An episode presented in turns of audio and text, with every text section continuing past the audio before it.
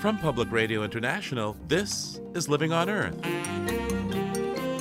I'm Steve Curwood. President elect Trump has selected several climate change skeptics for his cabinet, and that could put U.S. leadership on global warming action in jeopardy. The whole world essentially agreed at Paris that we need to do something. And typically, what the world has relied on America to provide is the leadership role. And so the whole world is waiting for America to continue to lead or to abdicate that leadership role. Also, appreciating the teams who put their lives on the line to save people and property from devastating wildfires. It actually kind of brings a tear to my eye every time I think about it. But we were driving through a town, and you have children on the side of the road saying, You are heroes, and smiling and waving and saying thank you. And, uh, excuse me, you can't beat that. Those stories and more this week on Living on Earth. Stick around. From the Jennifer and Ted Stanley studios at the University of Massachusetts Boston and PRI, this is Living on Earth. I'm Steve Curwood. President elect Donald Trump has a somewhat ambiguous stand on the need for climate action, at times calling global warming a hoax, and at other times saying he has an open mind. So far, his cabinet selections reflect that ambiguity. Mr. Trump named Oklahoma Attorney General Scott Pruitt as administrator of the Environmental Protection Agency and former Texas Governor Rick Perry as Secretary of Energy, and both men deny the science of climate change. On the other hand, Mr. Trump has selected ExxonMobil CEO Rex Tillerson to be Secretary of State, a man who has spoken in support of the Paris Climate Agreement, though his company does have a troubling history of climate denial. For a Republican perspective on these choices, we turn now to former South Carolina GOP Congressman Bob Inglis, who is a strong proponent of a carbon tax and director of the free market environmental organization RepublicEn. Welcome back to Living on Earth, Congressman. Great to be with you, Steve. Thank you. So, what was your immediate reaction when you heard that Scott Pruitt had been nominated to head the EPA by the Trump administration? Well, it is alarming when somebody that's going to be put in charge of the EPA seems to have the goal of undoing what the EPA does. That's um, you want somebody to have passion for their work, but not exactly. I guess this is sort of unpassion. It's it's like it's like passionate for undoing the work of the agency that he would head. Um, how do you think his anti-federal regulation ideology will uh, inform his decisions there as head of the Environmental Protection Agency? I think you have the right word there, Steve. The concern is ideology. I can identify with this because, you know, for six years in Congress, I said climate change was hooey nonsense. Don't need to worry about it. I didn't know anything about it except that Al Gore was for it, and I was from a red state. So, therefore, you know, I, I chose up teams. It was a rather ignorant position on my part. But if you can move away from the ideology and say, listen, it matters not whether there's a blue flag or a red flag. Let's not rally to this flag of a partisanship ideology. Let's rally to the American flag and to the flag that can lead the world, you know? And so ideology is what concerns us, yes, about Mr. Pruitt, is can he open his mind to the science of climate change? Now, Mr. Pruitt has said that the American people are, well, they're we're tired of seeing billions of dollars drained from the economy due to what he calls unnecessary EPA regulations. What do you expect him to roll back on?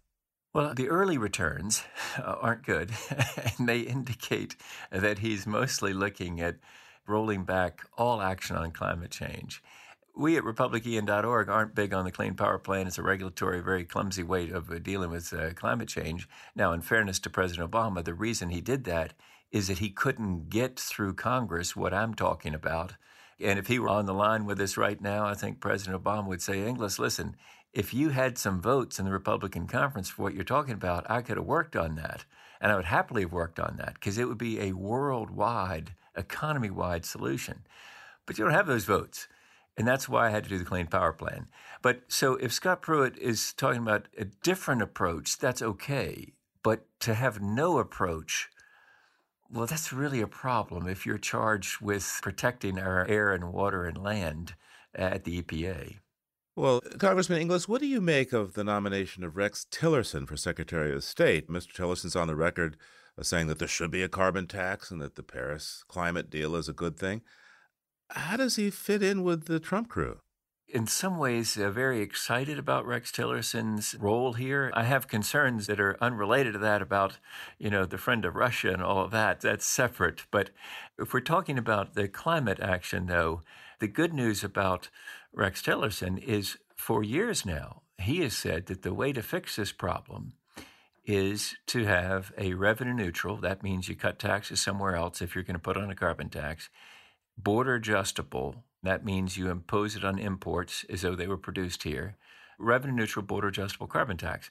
So we at republicen.org have long endorsed the Exxon plan on that.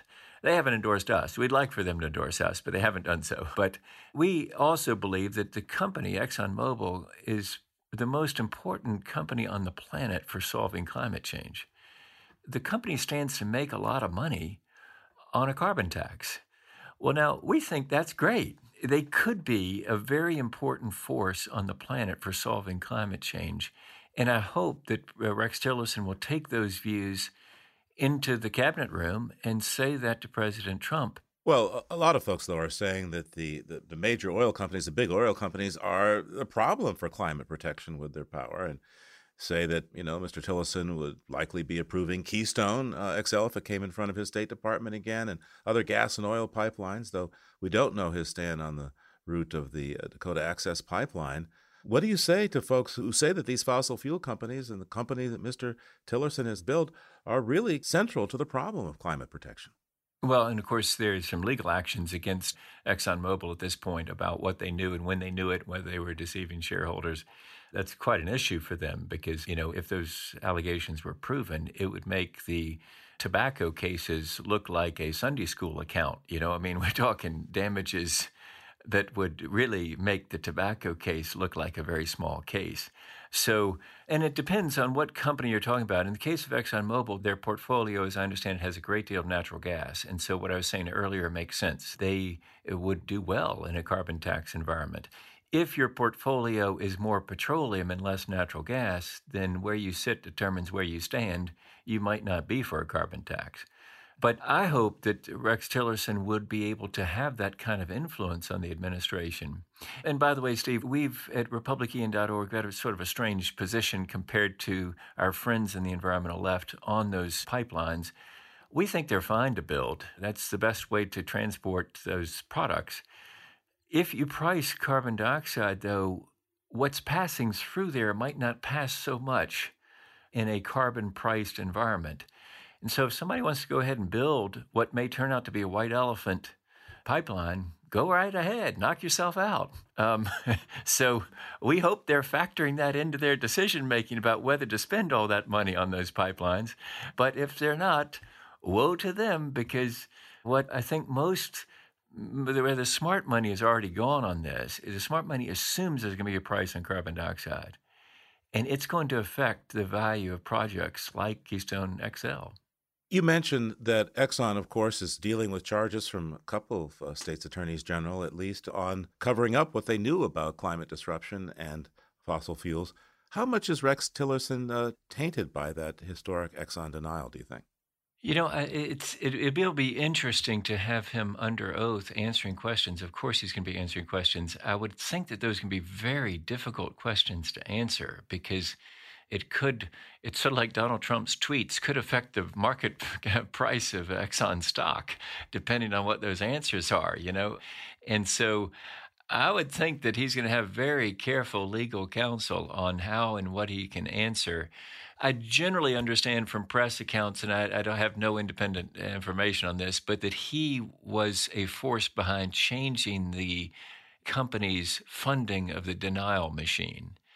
I, I, don't know that for sure, though, and that's, I guess, what will be the issue in the confirmation hearings. Is Mr. Tillerson, were you continuing the denial payments? Or were you at the helm moving the company away from those denial payments? It's pretty clear they used to deny, they used to be a major funder of the denial machine. And Bob, what do you make of Mr. Trump's selection of former Texas Governor Rick Perry as Secretary of Energy? And you may recall that uh, during the uh, Republican primary debates, Rick Perry famously couldn't remember the name of the Department of Energy as one of three departments he said he'd uh, abolish. Saturday Night Live would have an awful lot of fun with with that. I think that eh, here's I've heard it said that Rex Tillerson would have been a great choice for Department of Energy because obviously he knows more about energy than anybody else, really nearly uh, on the planet. So I, I, don't know uh, how much Rick Perry knows about that. I assume that uh, by being in Texas, he's had a great deal to do with energy. The question is whether he knows much about the nuclear stockpile and the issues involved there. So it's another case where somebody would be at the top of an agency with passion for undoing the agency rather than passion for doing the work of the agency. So, what kinds of support do you think there is in the incoming Congress for a major tax overhaul that would include a uh, revenue neutral carbon tax? I think it's stronger than it looks. On the surface, it looks like there wouldn't be much support, but it's sort of like what's going to happen in healthcare. If you go forward with repealing the Affordable Care Act, then that has a real impact on some real people's lives. And so same thing happens on climate change. If you repeal the Clean Power Plan, if you say that it's not the right answer, and of course, as I said earlier, we at republicen.org don't think it's the right answer. We think there's a much better answer. But it, if you, once you are in control and have power and you undo something, then it becomes incumbent upon you to propose the alternative. And so the incoming Congress, while on the surface it looks like they're not so into some sort of tax reform that would involve a the inclusion of a carbon tax and cutting taxes elsewhere, it could well become incumbent upon that Congress to do exactly that because of the undoing of the Clean Power Plan. Today, how much of the incoming Congress do you think is on board with the validity of climate science? You know, it's interesting, Steve. I don't, it's hard to know because typically what we, people like me at republicen.org, do is we ask people way too often if they believe in climate change. What we really need to be asking them is do you think we can solve climate change? And it, particularly if it's a conservative, asks the question this way Can free enterprise solve climate change? That starts a very different conversation because what's gone on too much is that we that are concerned about climate change typically ask a belief question. And it's sort of like asking if you believe in our religion of climate change. And, you know, if you come from a red state, no, you don't buy into that religion. But if we change the question and start the conversation in a different place, we think we can have a much more successful conversation. Bob Inglis is a former Republican congressman from South Carolina. Thanks so much, Bob, for taking the time with us today. Great to be with you, Steve.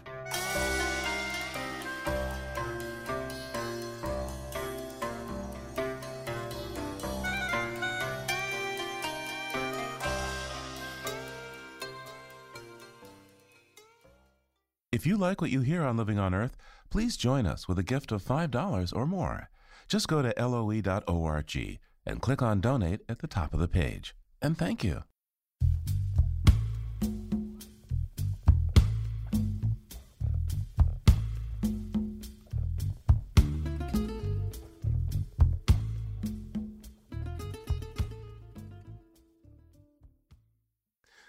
Let's check in with Peter Dykstra of dailyclimate.org and environmental health news, that's ehn.org now, for some more analysis of the political landscape based on his careful probing beyond the headlines. Peter's on the line from Conyers, Georgia. Hi, Peter. How you doing? Hi, Steve. You know, this is going to be a real shock to you, but I've got a few more things to say about energy, environment, and the incoming administration. I think I'd be shocked if you didn't have anything to say. Fire away. Well, President elect Trump's staff and cabinet appointments have pretty much run the table on climate denial. Just about the only nominee who's willing to acknowledge that climate change is a problem is Rex Tillerson, and he's the CEO of ExxonMobil. So, how do you think Mr. Tillerson is going to handle that? Well, he supported the Paris Climate Agreement and he's called for a carbon tax, but he describes climate change as primarily an engineering problem for which we can build solutions and adapt. And remember that for 40 odd years, he's been working for a company that actively promoted climate denial and disinformation. May I say a few words about our nominee for the Secretary of Energy? Oh, yes, former Texas Governor Rick Perry. Go right ahead. Rick Perry joins the growing list of cabinet level climate denying nominees. And when he ran for president last time, he promised in a debate that he'd abolish three cabinet departments commerce, education, and uh, uh, it'll come to me. Oops, he couldn't remember the third one, which was the department that he'll now be in charge of. Yes, uh, the governor's loyal to oil, all right. How far we've come. In 2008, President elect Barack Obama nominated Steven Chu, a Nobel laureate in physics, to run DOE. Eight years later, President elect Trump nominates a guy who boosted his visibility by strutting his stuff on Dancing with the Stars. And lest we forget, the bulk of the Energy Department's budget is devoted to the maintenance of America's nuclear weapons stockpile and multi billion dollar cleanups of the messes we made building those weapons. So step lightly, Governor Perry.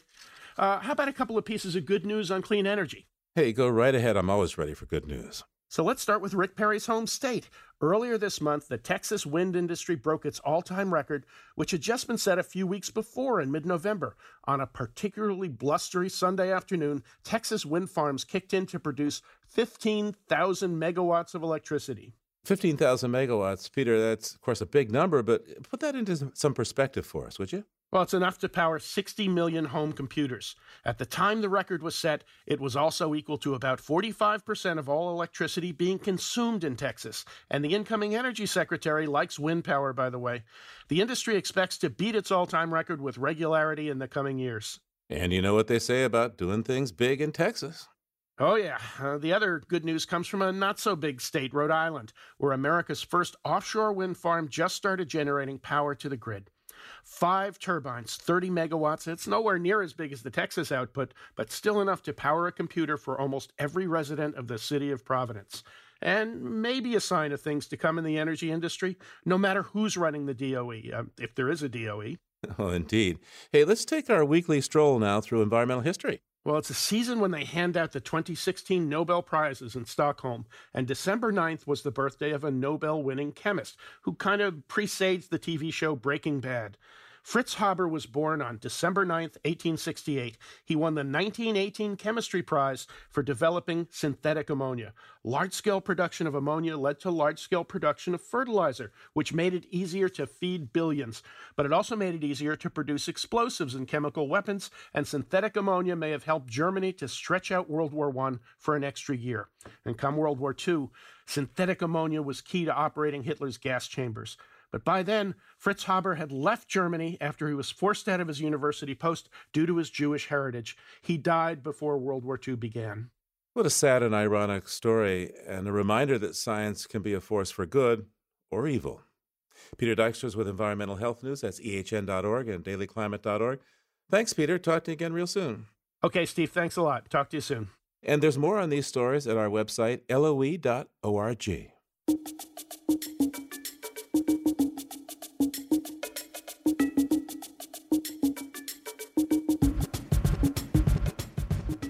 People close to the stock market like numbers, and there's a new one that might catch their attention 2.5.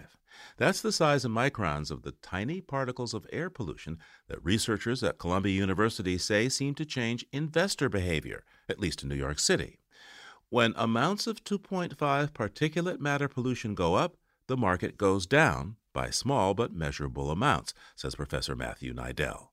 Here's what his team was looking at and how levels of PM 2.5 pollution in Manhattan air could move the stock market. In this research, what we were doing is building on a lot of previous research that has been finding various effects of air pollution on well being of humans beyond just health. So, in this study, what we wanted to do was look at its impacts on investors at the New York Stock Exchange and the relationship between fine particulate matter and returns on the S&P 500. You know, when we talk about these particulates, what exactly are we talking about?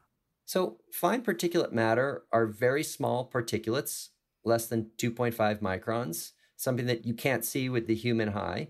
They come from natural sources such as forest fires and volcanoes, but a lot of what we see in cities comes from combustion of fossil fuels given how small they are, they're able to penetrate deep within our body. They pass through our lung barrier and into our blood, where they can have effects that way.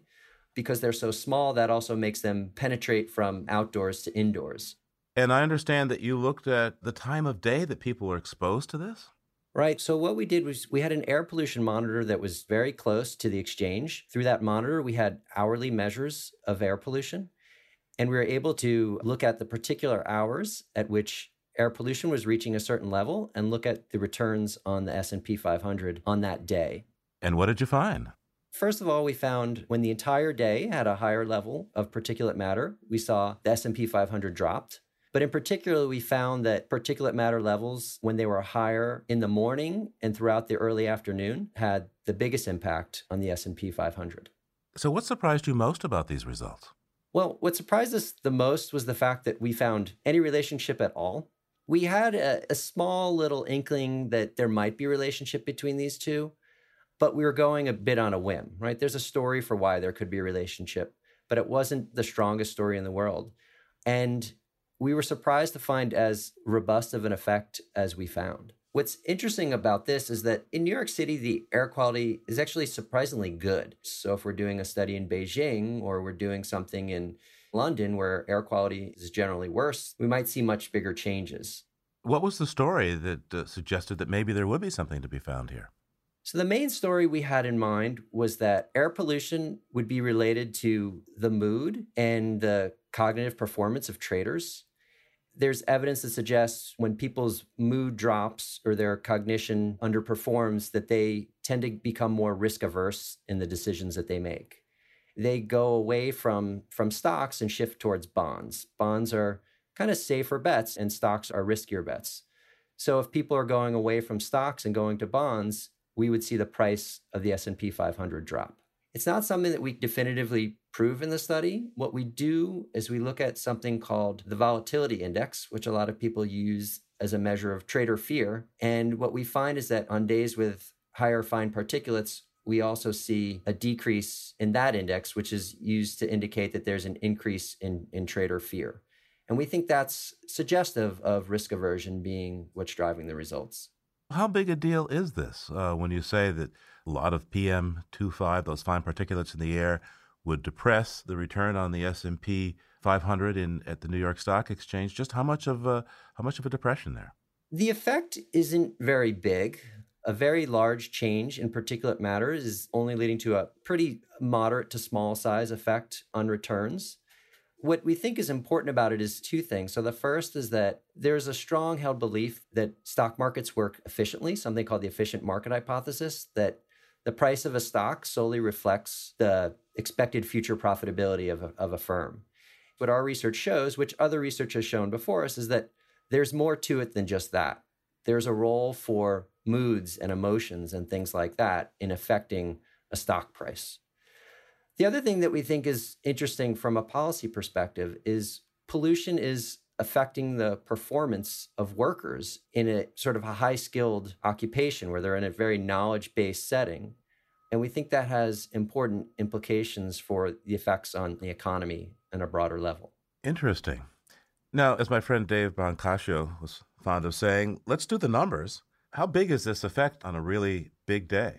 On a really big day, if particulate matter goes from the bottom 25th percentile or the best quartile to, to the worst quartile at the 75th percentile, we would see that returns would decrease by two basis points, which is a 0.02% decrease. So it's not the most enormous effect, but we do see them. They are statistically significant effects, and they're they're similar in magnitude to the effects from other things that have been shown to affect returns.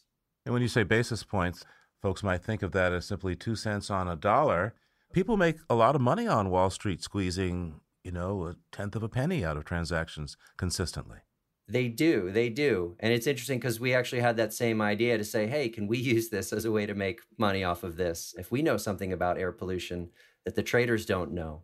How much over time do you think a savvy trader who knows of the effects of fine particulate uh, pollution on the minds of traders there at Wall Street, how much money do you think could be made by somebody who's willing to short the market on those days?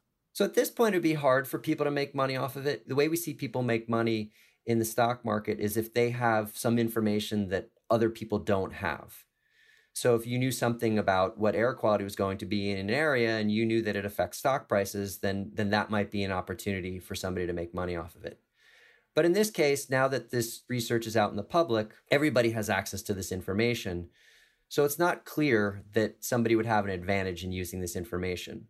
Now, you study public health and the economics of it. If fine particulates are having this kind of impact on the minds of folks who are trading stocks, how might this be affecting the rest of our economy when we have this kind of pollution?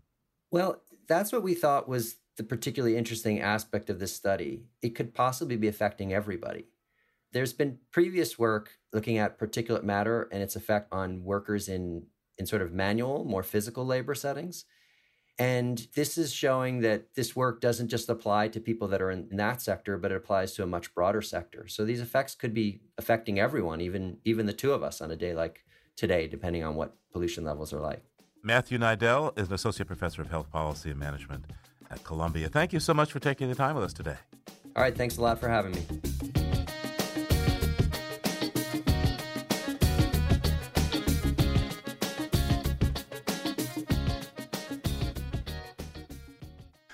More than a century ago, the powerful nature writing of John Muir, Henry David Thoreau, and others inspired the protection of some of the most scenic treasures of the American landscape. But ever since Bill McKibben wrote The End of Nature in 1989, there's a new understanding that just about no part of the landscape is untouched or unaffected by modern humans. And much of the millennial generation has no direct experience of wild, untamed nature. But a recent anthology of essays by millennials called Coming of Age at the End of Nature shows that they are engaging in new ways with our environment and the forces affecting it. Today, we have another of these essays.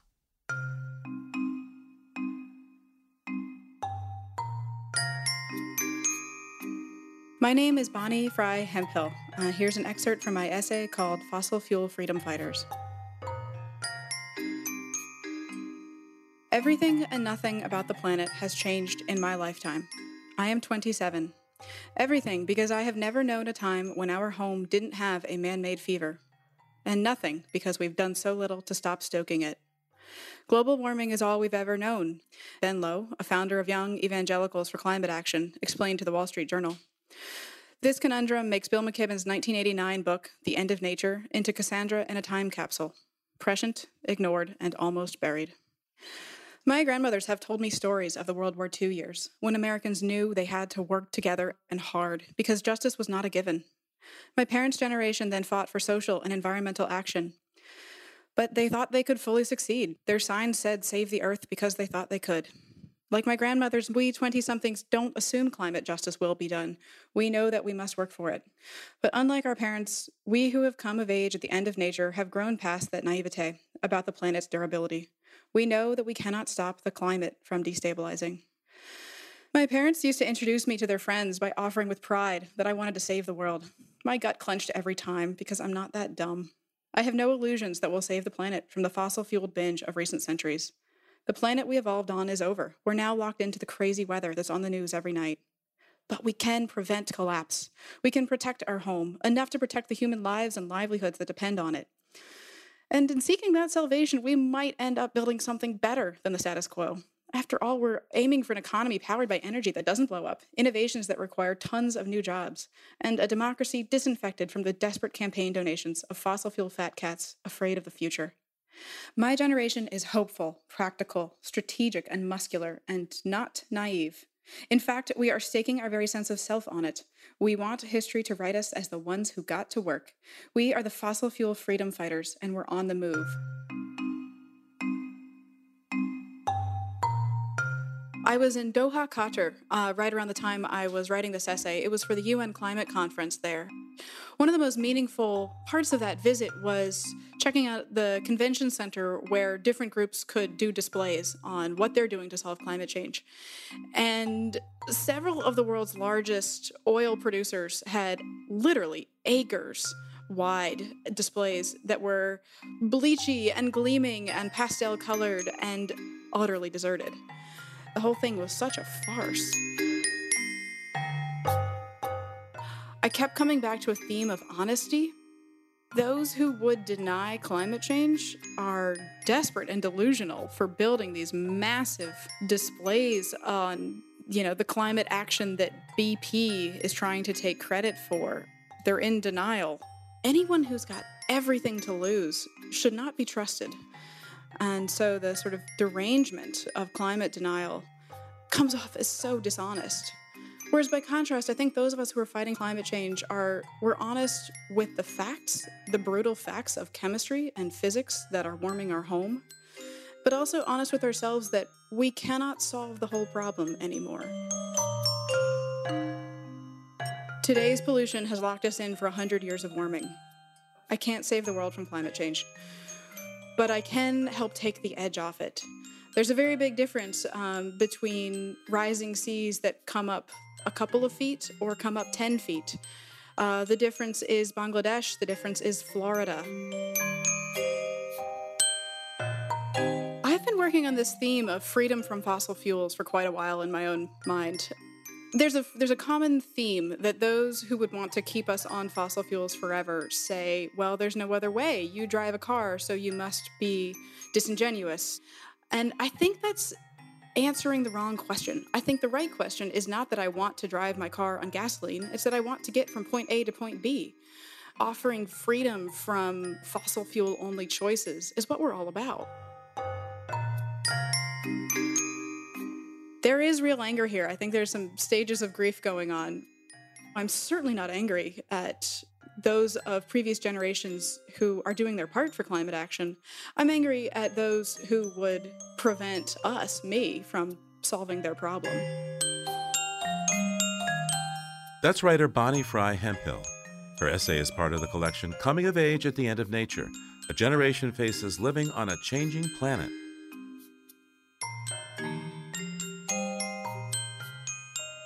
Coming up, fighting fire with faith and friendship. That's just ahead here on Living on Earth. Stay tuned. Support for Living on Earth comes from the Gordon and Betty Moore Foundation and from a friend of Sailors for the Sea, working with boaters to restore ocean health. It's Living on Earth. I'm Steve Curwood.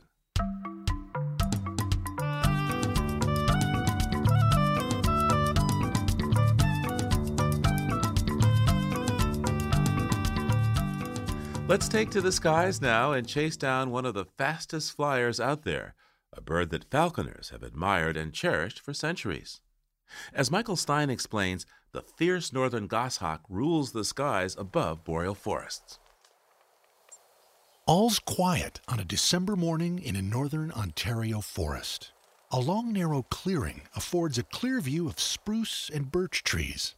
Then, nervous yelps from a red squirrel interrupt the silence and like a silver thunderbolt, a large bird of prey rushes by low to the ground in rapid pursuit of a ruffed grouse. The grouse flaps madly, just eluding its pursuer by winging wildly into a dense thicket. The hunter flies up to perch at the edge of the clearing. It's a northern goshawk, one of the most fearsome and admired of all birds of prey. Silver gray with a bold white slash above its menacing red eye, the elegant goshawk is the largest hawk of the northern forest.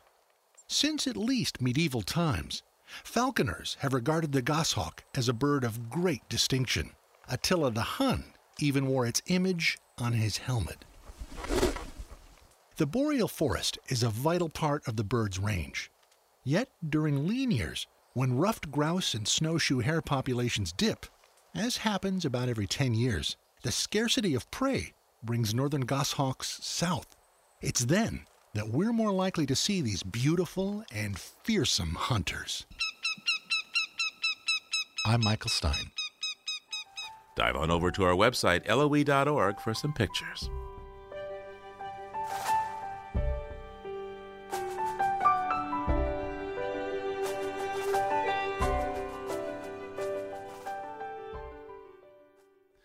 We are hurtling through the early 21st century at a furious pace, buffeted by global market forces, vast leaps in technology, and unprecedented climatic shifts. That's the view of author and New York Times columnist Tom Friedman, who offers a blueprint of how to cope with this trifecta of sudden and rapid changes. Last week, we featured the first part of our conversation about his newest book, Thank you for being late, an optimist's guide in the age of accelerations, and his view that diversity offers the resilience needed to cope with these disruptive forces.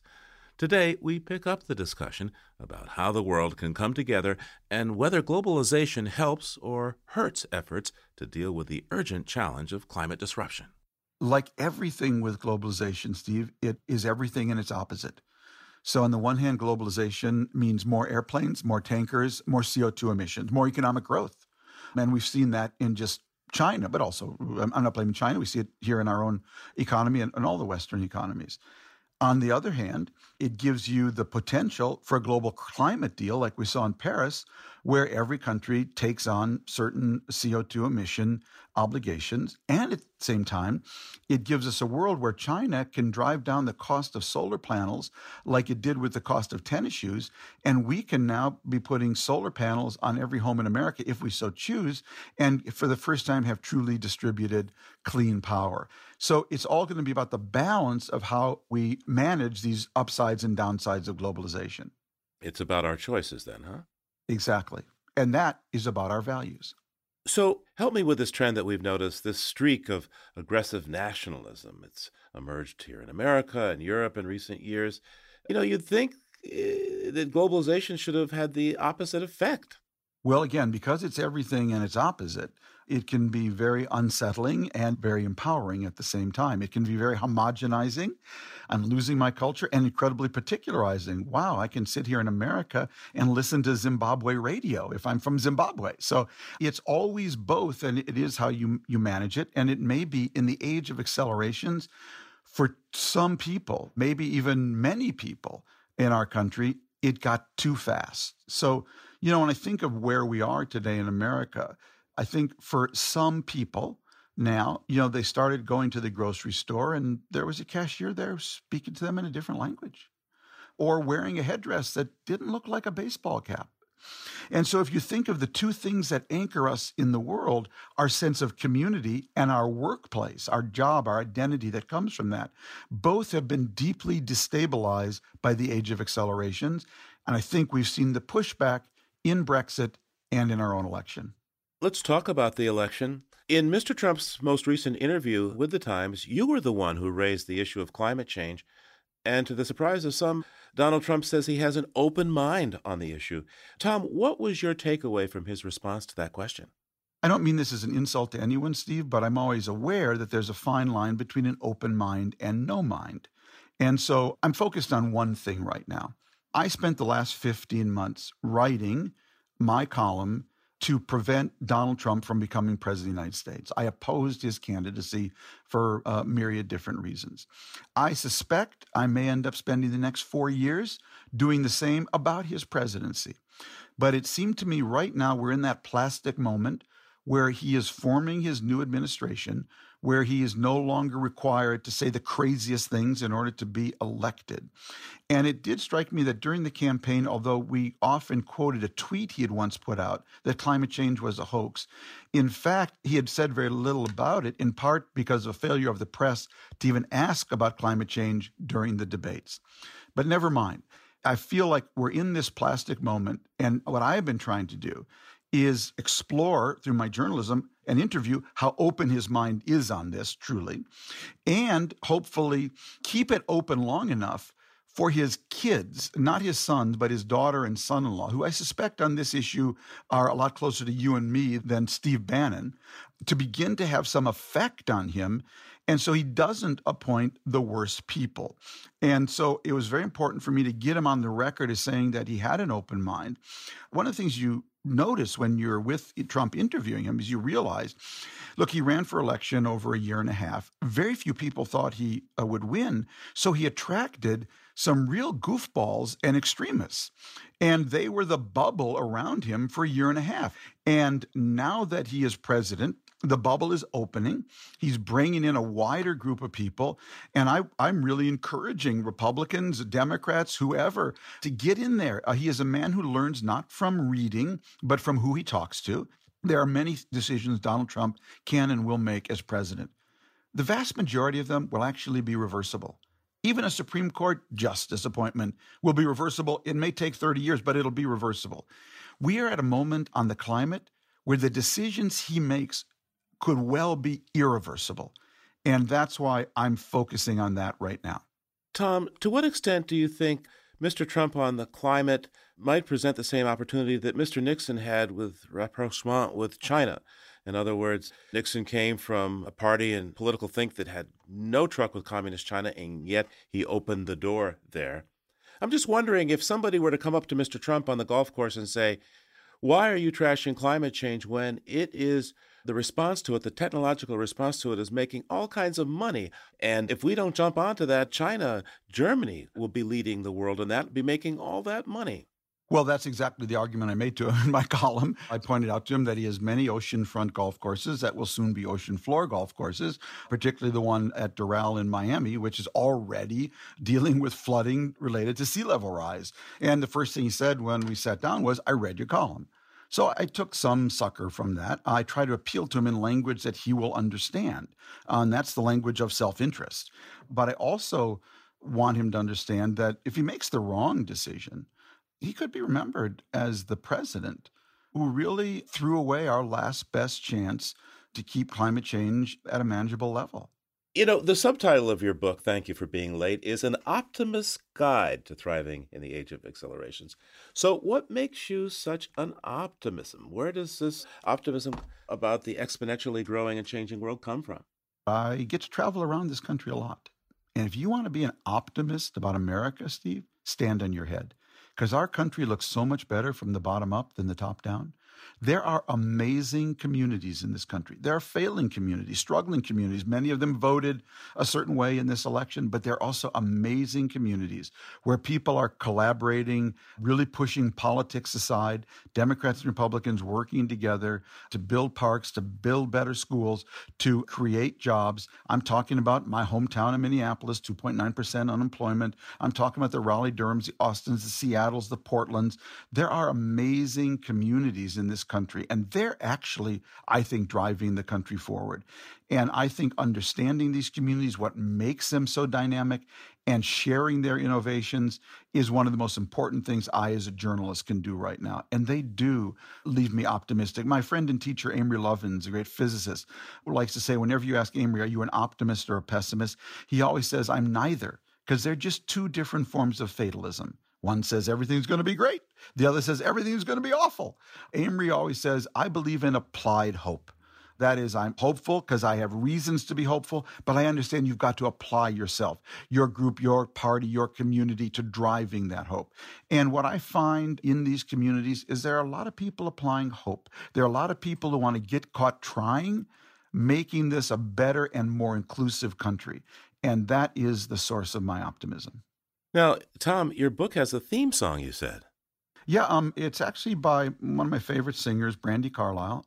The song is called I E Y E, and the main refrain is I wrapped your love around me like a chain, but I never was afraid that it would die.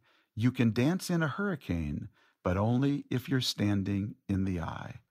And that, Steve, in one little verse, is what this book is about. We are being asked to dance in a hurricane, these three massive accelerations in the market, Mother Nature, and Moore's Law. We have a president who is selling us a wall against those forces. My book is promoting an eye, an eye that moves with the storm, draws energy from it, but creates a platform of dynamic stability within it. For me, the eye is the healthy community, a place where everyone can feel connected, protected, and respected. And I think politics in the next four years in America and many places around the world is going to be between the wall people and the eye people. And I've written this book as a manifesto for the eye people. Tom Friedman is a best selling author and regular New York Times columnist. His latest book is called Thank You for Being Late. Tom, and thank you for coming on the program. Thank you for being on time, Steve. I really appreciate it. I wrapped your love around me like a chain. But I never was afraid that it would die. You can dance in a hurricane, but only if you're standing in the eye.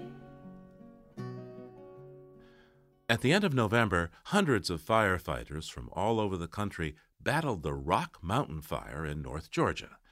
Fighting the huge blaze in the tinder dry hills was a tough battle, but they were offered an unusual place to stay a local Orthodox Jewish camp.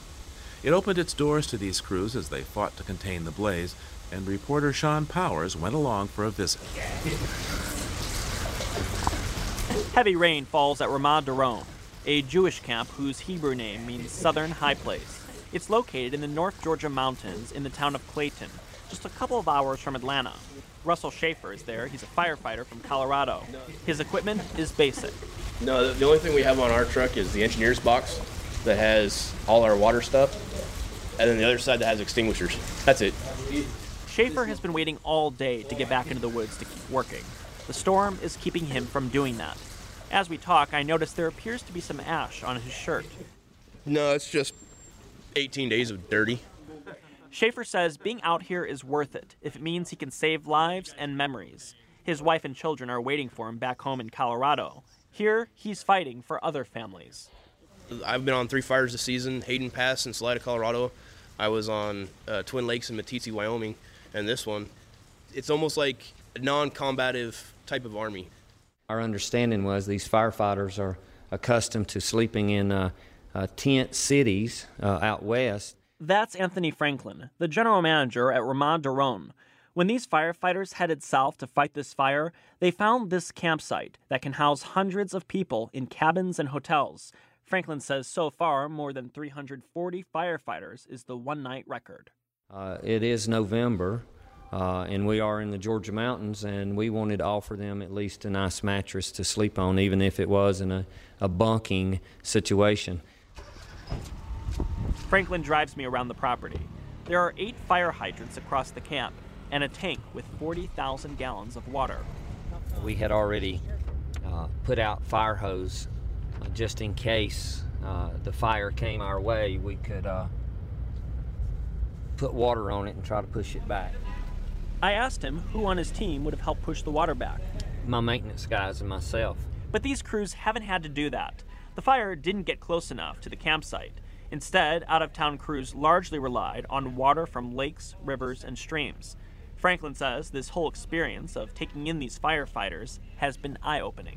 It's been very humbling, uh, very encouraging uh, to, to meet people of all walks and talks and become friends and, and realize, you know what, they're just, they're just like the rest of us. We approach a group of them standing outside of a cabin. They call themselves Diamond Fire, based in southern Oregon. How are y'all? Super hungry. Hungry. Andy Lamb is a member of Diamond Fire. The group works to control blazes and restore habitats to fire devastated areas. Lamb has been doing this for more than a decade. His reaction when he found out he was staying here instead of camping outside? Yeehaw! Since we're from Oregon, this is a whole different world over here. Seems like Hosp- hospitality, Southern hospitality is real. It's that kind of appreciation that continues to fuel Yoshi Patrick's drive to respond to dangerous fires. He's also a member of Diamond Fire. What kept me out here was the first time, uh, it actually kind of brings a tear to my eye every time I think about it.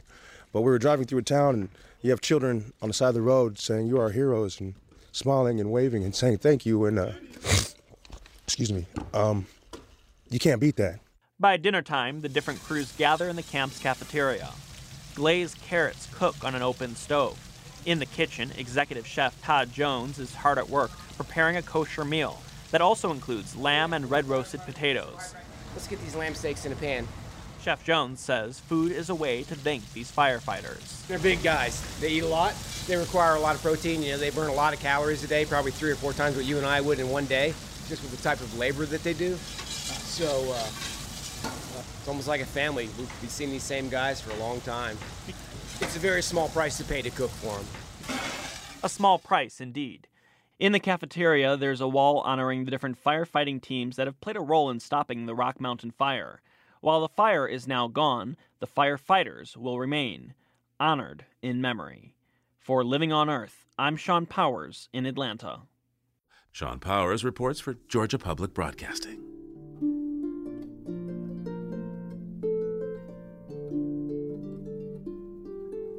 Next time on Living on Earth, it's our holiday special music and storytellers with tales of hope and peace. I wanted you to see that God lives in everything. And don't you ever let anyone tell you to hate another. Muslims, Christians, Jews, they are all your family. That's next time on Living on Earth.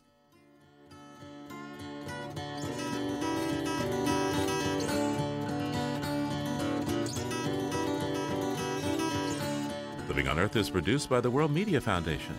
Our crew includes Naomi Arenberg, Bobby Bascomb, Aidan Connolly, Savannah Christensen, Jenni Doering, Jamie Kaiser, Don Lyman, Alex Metzger, Helen Palmer, Adelaide Chen, and Yolanda Omari. Tom Tiger engineered our show with help from Jake Rigo and Noel Flatt. Allison Lirish composed our themes. You can hear us anytime at loe.org and like us, please, on our Facebook page, PRI's Living on Earth, and we tweet from at Living on Earth. I'm Steve Curwood. Thanks for listening.